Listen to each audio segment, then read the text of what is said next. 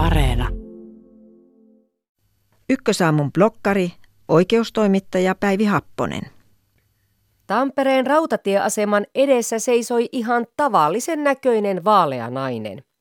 Hän ei ollut kuitenkaan ihan tavallinen, Sini on nimittäin ollut vankilassa.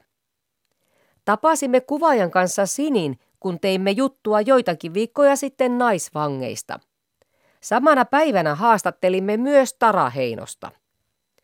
Sini tuomittiin viiden vuoden vankeusrangaistukseen törkeästä ryöstöstä, törkeästä vapaudenriistosta ja törkeästä pahoinpitelystä. Tara Heinonen sai kuuden vuoden tuomion tapon yrityksestä ja törkeästä ryöstöstä. Mutta miksi Sinistä ja Tara Heinosesta tuli rikollisia? Entä miten he onnistuivat siinä, mistä moni vanki unelmoi? Jos siihen olisi helppo vastaus, suurin osa Suomen vankiloista olisi jo lakkautettu. Suomessa on noin 3000 vankia, joista naisia on reilut parisataa. Nainen vankilassa on siis melko harvinainen näky. Kun nainen joutuu vankilaan, hän on syyllistynyt usein pahoinpitelyyn tai surmanut jonkun. Rikosseuraamusviraston tilaston mukaan viime vuonna lähes joka toisen vankilassa olleen naisen päärikos oli väkivaltarikos.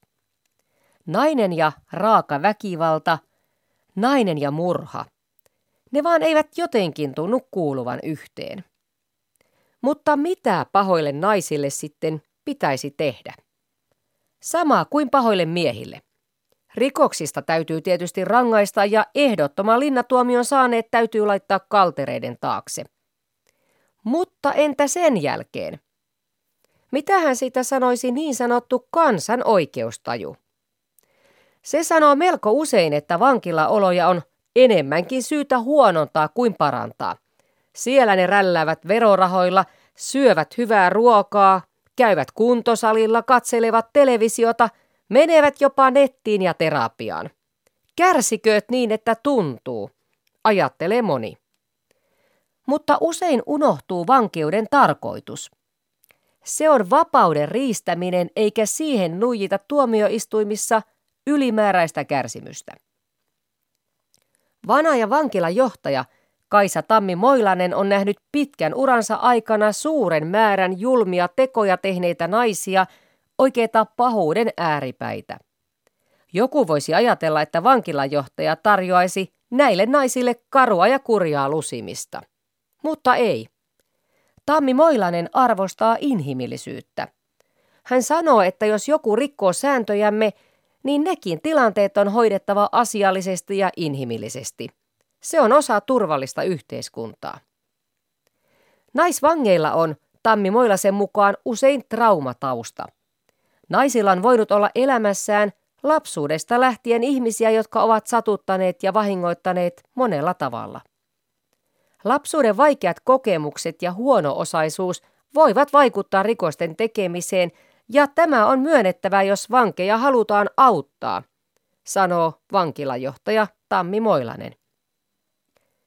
15 vuotta rikoksia tehnyt ja päihteitä käyttänyt Sini pääsi vankilassa terapiaan ja päihteettömälle osastolle. Vankilan jälkeen hän pääsi kuntouttavaan työtoimintaan ja tuli uskoon.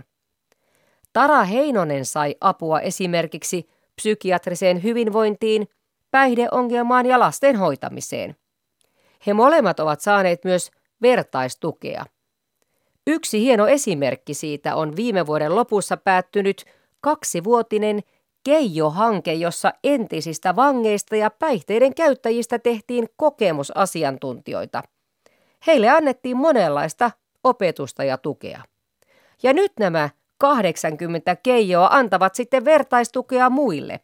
Ja moni opiskelee heistä esimerkiksi lähihoitajaksi tai korkeakoulussa. Rikoselämästä – Itsensä riuhtaisu ei ole milloinkaan helppoa, mutta se on mahdollista. Oli pysäyttävää tavata Sini ja Tara Heinonen. Heitä kuunnellessa alkoi vahvasti tuntua siltä, että rikosseuraamusviraston synkkiä vankitilastoja on sittenkin mahdollisuus muuttaa. Lähes joka toinen naisvanki palaa takaisin vankilaan, mutta ehkäpä jonain päivänä heitä on paljon paljon vähemmän.